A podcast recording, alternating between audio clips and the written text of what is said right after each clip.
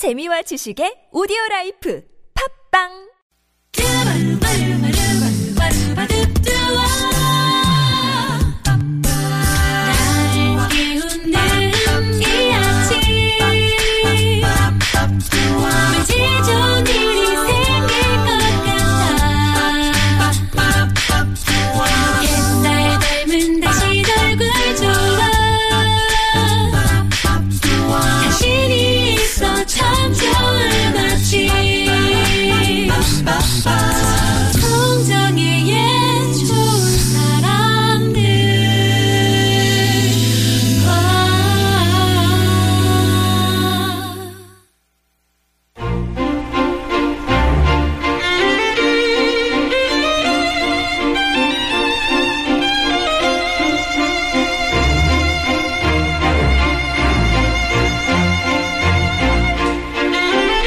우리가 흔히 인생 영화라고 꼽게 되는 영화는 그 영화를 만든 감독도 출연 배우도 스쳐가는 풍경도 배경음악도 모두가 나를 위한 거란 생각을 하게 되죠.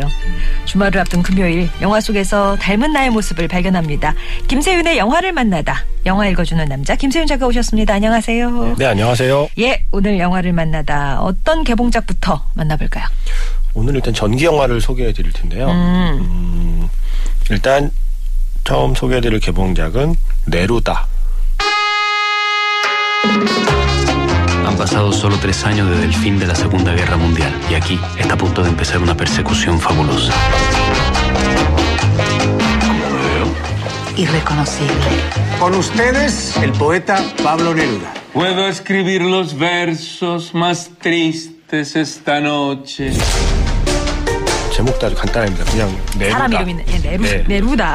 제가 그 얼마 전에 일 포스티노 재개봉 소개하면서 말씀드렸던 일 포스티노로 우리에겐 잘 알려져 있죠. 그 작은 섬의 우편 배달부 마리오에게 시와 은유의 마법을 가르쳐줘서 마리오가 연애에 성공할 수 있게 도와준 굉장히 온화하고 인자한 그 시인으로 이제 파블로 네루다가 등장을 했잖아요.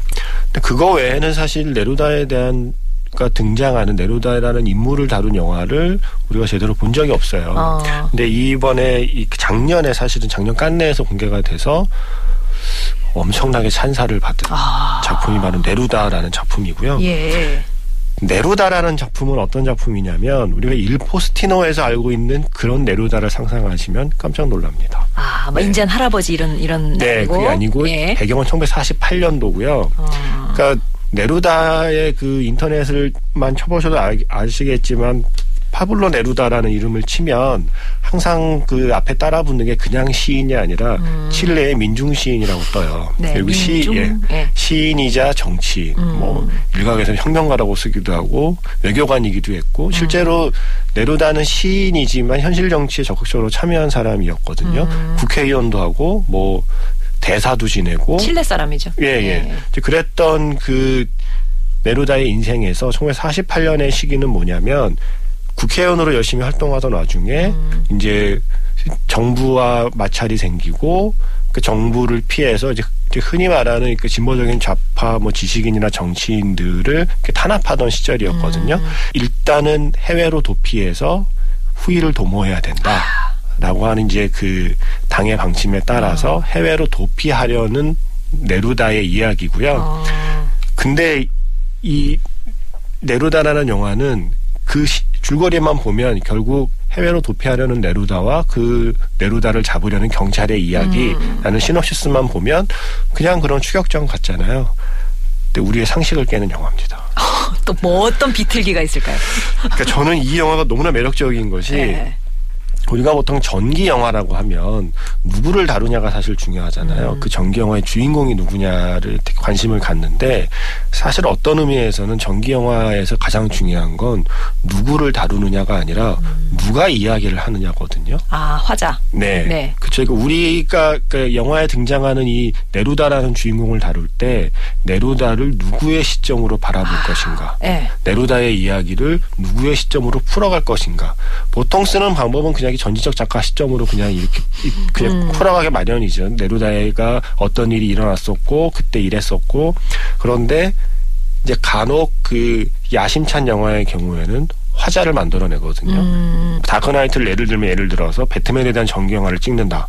근데 배트맨에 대한 전기영화를 그 고등국장이죠. 투페이스라고 하는 그 사람의 시선이 아닌 만약에 조커의 시선으로 배트맨의 전기영화를 찍으면 어떨까를 이렇게 상상하는 것처럼 네루다의 전기영화를 찍는데 네루다를 쫓았던 비밀경찰의 시점으로 이야기를 풀어가요. 그러니까 이게 재밌는 게 뭐냐면 초반에 나오는 이 네루다의 모습을 화면에 나오는데 나레이션은 네루다를 싫어하고 네루다를 잡으려고 하는 비밀경찰의 나레이션이 나오잖아요. 근데 그 비밀경찰이 진짜 실존 인물이에요? 가상인물입니다. 그게 더 재밌는 거예요. 실존하지 않았던 가상인물을 비밀경찰로 등장을 시켜서 이야기를 풀어가는데 이 비밀경찰의 눈에 비친 네루다의 모습이라서 그냥 네루다가 자기 친구들과 동료들과 파티하는 장면에 대해서 관객은 이 비밀경찰의 나레이션을 들어야 되는 거예요. 네. 그러면 비밀경찰의 나레이션은 네루다에 대한 조롱과 혐오로 가득한 나레이션이거든요. 그러니까 우리는 네루다의 인생을 쫓아가는 그 화면을 보면서 그 화면 속에 네루다를 비웃고 있는 나레이션을 들으면서 네루다의 인생을 보게 되는 거고요. 더 재밌는 건 이 가상의 인물이 네루다의 시와 네루다의 문학에 조금씩 빠져들기 시작하는 이야기가 등장을 하고 네. 거기서 또 이제 그치는 게 아니라 그러니까 처음에는 이 가상의 인물, 이 비밀경찰의 시점으로 네루다의 이야기를 풀어가다가 어느 시점이 되면 네루다가 화자가 돼서 가상인물에 대한 이야기를 풀어내기 시작해요. 교차가 되는군요. 정말 재밌는 영화예요. 그러니까 이 네루다가 그 자기를 쫓아오는 이 비밀경찰에 대한 이야기를 또 들려주거든요. 그러니까 이거는 왜 이렇게 만들었냐고 묻는다면 우리가 보통 한 사람을 안다라고 표현할 때 만약에 저한테 네루다 아세요? 그러면 네 알죠 라고 보통 대답을 하죠. 네루다라는 사람의 존재를 아니까 그 사람의 이름을 알고 그 사람의 직업을 알고 안다고 그 말할 수 있죠. 근데 만약에 그 사람이 한 번 더 정말 네루다를 알아요? 라고 물어보면 사람은 망설이게 되거든요. 한 사람을 안다는 건 그렇게 어떤 의미에서 그렇게 쉽게 말할 수 있는 게 아니죠. 그럼 과연 내가 그 사람을 제대로 알고 있을까? 그 사람을 다 알 수 있을까? 그거에 대한 답을 얻으려면 뭐냐면 그 사람이 실제로 살았던 시대를 함께 이해를 해야 되고 그 사람이 처해 있는 상황을 흔히 말하는 이렇게 빅피처죠. 그 사람과 관련된 큰 그림을 다 그리고 있어야 그 사람을 안다고 말할 수 있는 거잖아요. 그런데 그 시대를 막 묘사하는 방식이 막 시대상을 뭐 이렇게 구체적으로 묘사하는 방식도 있지만 네루다가 택한 방식은 가상의 인물을 세워서 네. 그 사람이 네루다를 쫓는 이야기의 형태를 구성해 가지만 사실은 그게 거대한 한 시대에 대한 이야기예요. 네루다가 살았던 시대에는 이 가상의 인물이 충분히 실존했을 수 있는 것이고 뭐 이런 식의 이야기를 풀어가는 거죠. 그러니까 굉장히 좀 흥미롭고 매혹적인 스토리텔링이고요. 그런 의미에서 보면은 에리 브로코비치처럼 딱 단순하게 이 사람은 이런 사람인데 이런 일을 해냈어 라는 단순한 이야기만 하는 전기영화를 생각하면 약간 복잡해 보일 수 있지만 그럴까요? 매혹이라는 단어를 쓸 수 있는 그냥 이렇게 이야기에 빠져든다는 표현을 쓰기에 적합한 영화예요. 이렇게 점점 이 스크린 쪽으로 몸이 이렇게 가요. 저건 뭐지? 왜냐하면 그 사실은 진보작이라고 불렸던 네루다의 사생활은 어떻게 보면 좀 남문꾼이기도 했거든요. 네. 그런 사생활도 이렇게 묘사가 되는 거고 뭐야 네루다 뭐야 저런 사람이었어? 막 하는데 이제 그런 사람에게조차 그런 사람을 잡아야 하는 비밀경찰이 그런 사람에게 매혹당하는 과정을 보면 그게 또 납득이 되어가는 거죠. 그러니까 약간 제가 약간 전기영화를 그 소개할 때 쓰는 말인데 잘 만든 전기영화는 평면을 입체로 만든다고 저는 표현을 하거든요. 그러니까 네루다라는 이름은 사실 우리 머릿속에 그냥 하나 있죠. 단어로. 그냥 하나의 단어이고 그냥 약간 상만 있죠. 그러니까 약간은 그냥 하나의 도형이나 평면으로 존재하는 사람인데 전기영화는 바닥에 2차원 공간에 누워있는 그 평면을 이렇게 세워서 3D가 돼요. 네, 그걸 이제 입체적인 캐릭터로 만들어 과정이잖아요. 근데 모든 영화가 성공하진 않아요. 근데 잘 만든 전기영화를 보고 있으면 막연하게 네루다, 일 포스티노, 뭐 시인 정도로만 생각했던 제 머릿속에 어떤 그 네루다라는 평면이 네루다를 보고 나면 하나의 입체로 살짝 이렇게 좀 살아나는 느낌이 이 사람이 이렇게 복잡한 인간이었구나. 결국엔 사람 복잡하잖아요. 그렇죠. 근데 우리는 그 사람을 최대한 단순화해서 이제 영웅이나 악당 둘 중에 하나로 자꾸 이제 분류를 해서 기억을 하지만 실제 사람은 복잡하잖아요. 아주 그 선하고 착한 사람도 어떨 때는 악한 면을 갖고 있는 것처럼 그 어떤 사람의 복잡함을 최대한 복잡했던 인간을 잘 살려내되 그것을 최대한 사람이 관심을 가질 만한 매혹적인 스토리를 만들어내느냐의 싸움인데 그 점에서 전 네루다는 최근에 본 전경화 가운데 가장 앞서간 형태의 스토리텔링이 아닌가. 이렇게 찬사를 주시는 그 이 네루다는 누가 만들었나요? 파블로 라라인이라는 감독이고요. 이 사람이 최근에 또 전경화를 만들었는데 제키라고요. 아. 존 F. 케네디 대통령의 아내였던 제클린에 대한 다큐를 영화를 만들었던 사람이거든요. 네. 나탈리 포트만을 배워서. 그러니까 그 뭔가 우리가 많은 사람이 안다고 생각하지만 사실은 제대로 알지 못했던 사람에 대한 이야기를 만드는 걸 좋아하는 감독이에요. 네. 그러니까 이 사람이 무슨 표현을 썼냐면 이 영화는 네루다에 대한 영화이기도 하지만 네루다스러운 영화다라는 표현을 썼거든요. 그러니까 나는 네루다에 대한 전기 영화를 만들면서 무슨 생각을 했냐면 만약에 네루다가 살아서 내 영화를 보면 재밌어 할 만한 영화를 만들고 싶었다. 아. 그러니까 네루다가 원래 범죄소설을 좋아했대요. 그래서 기본적인 영화의 구성은 범죄소설처럼 도망가는 네루다와 도망가는 네루다를 잡으려는 경찰의 설정을 가져와서 네루다가 살아있다면 야, 내 정규영화를 이런 형식으로 만들었어? 자식 괜찮은데? 잘했네. 라고 칭찬들을 만한 영화를 만들고 싶었다는 거죠. 그래서 네루다에 관한 네루다스러운 영화라고 감독이 표현하는 데 딱 맞는 표현 같아요. 예. 네. 파블로가 파블로 얘기를 만들었네요. 그렇죠. 네. 예. 뭐 추리극이기도 하고 역사극이기도 하고 드라마일 것도 같습니다. 오늘 네. 네루다 만나고 왔고요.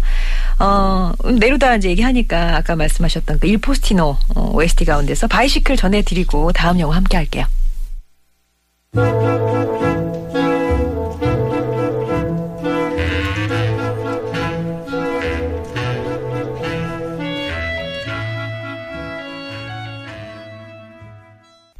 금요일은 영화 이야기로 함께합니다. 김세윤의 영화를 만나다. 앞서서 2주의 개봉작 가운데 권력에 저항한 정치인이자 또 민중을 대변하는 칠레의 전설적인 시인이죠. 네루다의 전기영화 네루다 만나고 왔습니다. 그러면 지난 영화 가운데서는 어떤 영화를? 일반적인 스토리텔링을 갖고 있지 않은 흥미로운 전기영화 하면 또 떠오르는 영화가 이 영화고요. I'm Not There.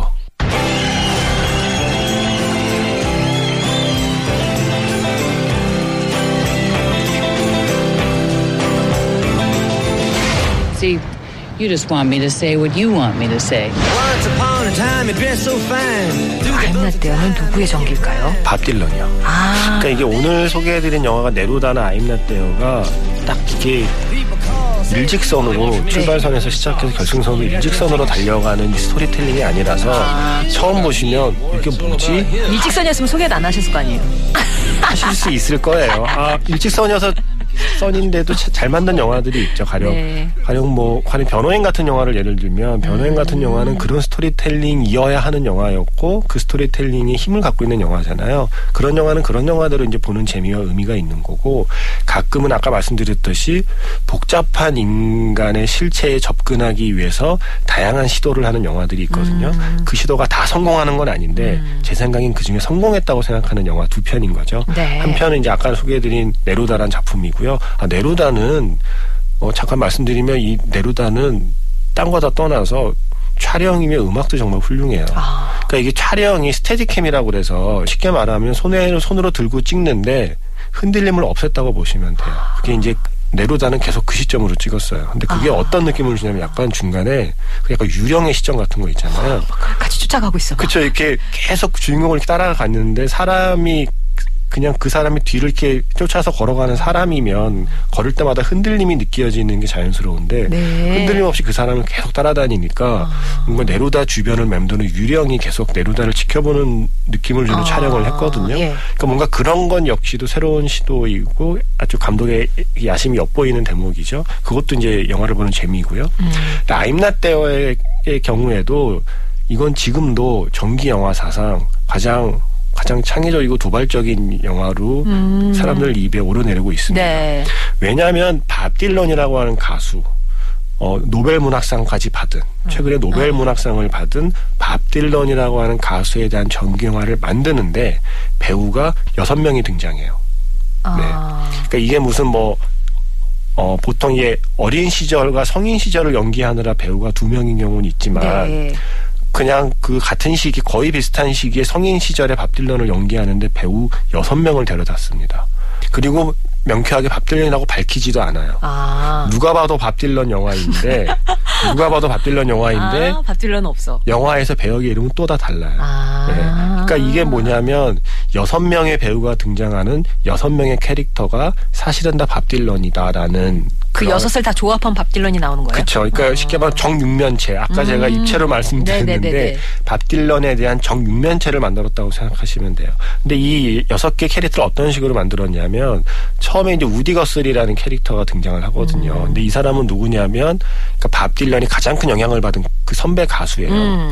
그러니까 그런 식으로 밥 딜런에게 가장 큰 영향을 준 사람을 1명 등장시키고 네. 그리고 밥 딜런이 실제로 활동했던 시절을 연상시키는 그 크리스천 베일이 연기한 배역을 또 등장시키고 나중에 밥 딜런의 후기 시절에 밥 딜런을 연상시키는 사람을 등장시키고 그러니까 밥 딜런의 전기를 좀 아는 사람은 영화를 보면서 저 배우가 연기하는 쟤는 밥 딜런 한 어질 거야. 밥 딜런의 60년대 초반의 모습이야. 저 배우가 연기하는 저 캐릭터는 밥 딜런의 한 70년대 모습과 좀 닮아 있어. 이렇게 이제 추리하게 만드는 설정인 거죠. 근데 가장 재밌는 건 그중에 핵심. 밥 딜런이 가장 논쟁의 중심에 서 있던 60년대 중반의 모습을 연기하는 배우가 케이트 블랜쳇이라는 여자입니다. 네. 그러니까 6명의 배우 중에 1명은 심지어 여배우예요. 네, 밥 딜런이라고 하는 남자 가수의 일대기를 전기영화로 만들면서 영화 속에는 밥 딜런이라는 이름을 가진 배역은 한 번도 나오지를 않고 심지어 밥 딜런으로 추정되는 사람 6명이 등장하는데 그중에 1명은 여배우가 연기하고 있거든요. 진짜 독창적이네요. 근데 더 재밌는 건 뭐냐면 6명의 배우 가운데 실제 우리가 알고 있는 밥 딜런과 가장 닮아 있는 게 또 케이트 블랜쳇입니다. 영화를 보시면 깜짝 놀라요. 이게 재밌는 게 이 영화를 만든 토드 헤인즈 감독이 더 재밌는 건 밥 딜런을 한 번도 만나본 적이 없대요. 이 감독이 전에 뭘 만들었냐면 벨벳 골드마인이라고 하는 음악 영화를 만들었고 이 I'm Not There 다음에 만든 영화는 캐롤이라는 영화거든요. 그러니까 근데 이 토드 헤인즈 감독이 밥 딜런에 대한 영화를 만들고 싶어서 이제 허락을 받는데 밥 딜런한테 당신 영화 만들고 싶다. 밥 딜런 노래도 막 써야 되잖아요. 그러니까 편지 같은 거 보통 많이 쓰는데 그 프로듀서가 이야기했대요. 절대 쓰지 말아야 될 게 저항시인, 시대의 등불 이런 표현 딱 싫어하니까 그 사람 그런 거 아예 쓰지 마. 감독이 고심 끝에 밥 딜런에 대한 영화를 만들기 위한 몇 가지 추정들 막 이러면서 약간 프레젠테이션 자료를 만들어서 보냈대요. 당신 영화를 나는 이렇게 찍어보려고 한다. 6명의 배우를 캐스팅해서 당신 이름은 한 번도 안 나오는데 되게 재밌는 거죠. 영화를 보면 밥 딜런이라는 이름은 한 번도 언급이 안 되는데 누가 봐도 밥 딜런의 영화인 거를 만들고 싶다. 근데 그중에 하나는 여배우다. 근데 내가 장담하는데 당신과 가장 닮아 있는 건 오히려 그 여배우일 거다. 밥 딜런이 기획안을 보니까 재밌잖아요. 그러니까 보통 그 예술가들끼리는 뭔가 이렇게 통하는 게 있잖아요. 그러니까 그전에는 보내왔던 수많은 어떤 평범한 기획안들은 성에 안 찼을 거 아니에요. 밥 딜런 정도 되면 이거 뭐야 재미없어 지루해. 근데 나를 6명의 배우를 데려다가 나를 연기시키는데 그중에 하나는 여자라고? 재밌겠는데?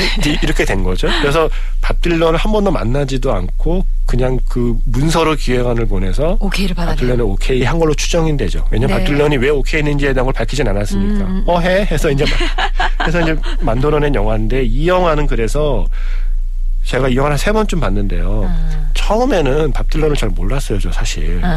저는 지금도 밥 딜런이 훌륭한 뮤지션인 것 같긴 합니다만 밥 딜런이 노래를 잘하는 가수라고 생각을 잘 안 하기 때문에 가창이 뛰어난 가수는 아니고 네, 그래서 개인적으로는 밥 딜런 노래를 다른 가수가 부른 버전들을 오히려 더 좋아하는 그 정도 수준의 지식만 갖고 영화를 처음 봤을 때는 그냥 흥미로운 영화다 했어요. 근데 그 뒤에 나중에 밥 딜런 평전 하나 읽어보고요. 밥 딜런에 대한 책 한 권을 더 읽어보고 나서 영화를 보니까 세상에 이렇게 재밌는 영화가 없는 거예요. 왜냐하면 밥 딜런의 그 전기와 평전을 약간 한번 내가 이제 머릿속에 넣어두고서 영화를 보니까 밥 딜런이 가수가 되기 지금 유명해진 가수가 되기 전에 시절을 저 캐릭터를 데려다가 그 시절을 이야기하는구나. 아까 말했듯이 전기영화가 누구를 그리느냐도 중요하지만 누가 이야기하느냐도 중요하다고 말씀드렸잖아요. 네. 각각의 6명의 화자를 등장시키는 거죠. 그러니까 밥 딜런이 자기 자신을 이야기하는데 그게 다 6명이라는 거죠. 나중에 혹시 밥 딜런이 영화를 보고 나서 뭐 어떻다 이런 얘기는 없나요? 그게 네. 이게 2007년에 나온 작품인데 2007년으로 네. 제가 기억하거든요. 근데 그 반응을 처음으로 본 게 2012년. 2012년 인터뷰에 가서야 원래 밥 딜런 그런 거 잘 이게 안 할 것 같아. 원래 이런 예술가는 뭐 물어봐도 대충 이렇게 애매모호하게 네. 답하면 사람들이 그 애매모호함 속에서 뭔가 대단한 걸 발견하잖아요. 밥 딜런이 무려 2012년까지 5년 동안 영화에 대한 언급을 안 하다가 한 인터뷰에서 에? 영화 봤어요. 재밌던데요? 정말 그렇게? 끝? 네. 끝? 배우들이 연기를 잘하더라고요. 라고 얘기를 했다고 해요. 이제 그 정도 반응만 전해지고요. 근데 네. 어쨌든 이 혹시라도 밥 딜런에 대한 평전까지는 아니어도 밥 딜런의 인생이나 전기 정도라도 혹시 인터넷에서 찾아보셔 영화를 보시면 훨씬 정말 정말 재밌는 영화고요. 이 그 밥 딜런 스스로가 하나로 규정되기가 싫어서 계속 삶에서 변화를 해왔던 사람이잖아요. 그러니까 토드 헤인즈 감독이 그런 말을 했어요. 밥 딜런을 하나의 얼굴로 그리는 것 자체가 말이 안 된다. 밥 딜런이라는 하나의 이 인생을 그릴 때는 적어도 6개의 얼굴은 필요한 사람이다. 그래서 난 6명의 배우를 썼다. 네. 근데 그게 약간 좀 예술가의 자의식 같긴 하지만 영화를 보면 또 납득이 가요. 그럼 뭐 밥 딜런 노래도 많이 나오겠네요. 시종일관 나오죠. 시종일관. 그래서 밥 딜런 영화다 그러는 거 아니에요? 네. 그러니까 노래는 계속 밥 딜런 노래가 나오니까 당연히 밥 딜런에 대한 그 영화인 게 분명한데 영화 속에 내가 밥 딜런이요 하고 나서는 사람이 없는 게 재밌는 거죠. 네. 근데 아마 그러니까 전기 영화를 만드는데 아 이런 방식도 있구나라는 거를 약간 신선한 충격을 받기에는 I'm Not There와 함께 이 네루다라는 작품 두 작품이 네. 가장 참신한 전기영화가 아닐까 싶어요. 예, 오늘은 전기영화라는 키워드로 네루다 그리고 I'm Not There 두 작품 만나봤습니다. 그러면 I'm Not There OST 가운데서 소닉 뉴스가 부른 I'm Not There 전해드리고요. 김세윤 작가와는 인사 나누겠습니다. 고맙습니다. 네, 고맙습니다.